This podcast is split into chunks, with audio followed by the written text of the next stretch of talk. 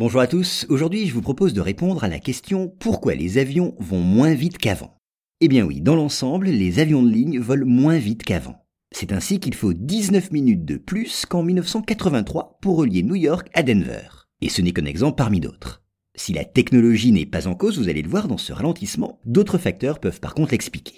Et parmi eux, c'est surtout le prix du kérosène qui a conduit de nombreuses compagnies aériennes à allonger la durée des vols. En effet, au-delà d'une certaine vitesse de croisière, un avion consomme davantage de carburant. Ainsi, si sa vitesse croît de 10%, il lui faut 21% de carburant en plus.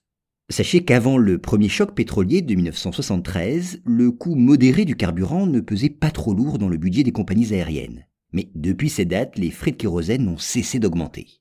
Et comme ils représentent environ 35% des dépenses globales des compagnies aériennes, les avions volent moins vite, et ce pour dépenser moins de carburant. Jugez plutôt un simple allongement de 2 minutes sur l'ensemble des vols d'une compagnie a ainsi permis de réaliser une économie globale de plus de 10 millions de dollars. Donc c'est très simple, les avions de ligne volent désormais à 70 ou 80% de leur vitesse maximale, ce qui se traduit directement par des vols plus longs.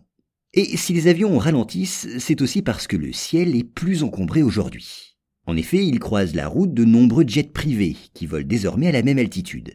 Et si son plan de vol le conduit derrière un jet, eh bien un avion de ligne est amené à réduire sa vitesse. À noter quand même que cet allongement du temps de vol est parfois plus apparent que réel. Il relève en effet d'un stratagème mis au point par certaines compagnies pour donner aux passagers l'impression que les vols sont à l'heure. En effet, beaucoup d'avions décollent avec un certain retard, ce qui ne les empêche pas d'arriver à destination à l'heure prévue. Pour réaliser ce tour de passe-passe, certaines compagnies annoncent des temps de vol plus longs que leur durée réelle. Et si un avion part à l'heure, eh bien il lui suffira de ralentir un peu durant le vol pour arriver à l'heure indiquée.